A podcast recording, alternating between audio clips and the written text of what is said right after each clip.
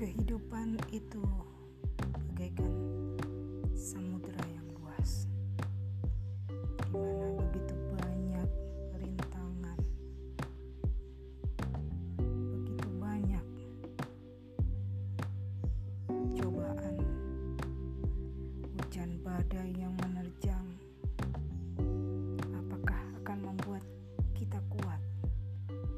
Mengarunginya berlayar selamat. Sampai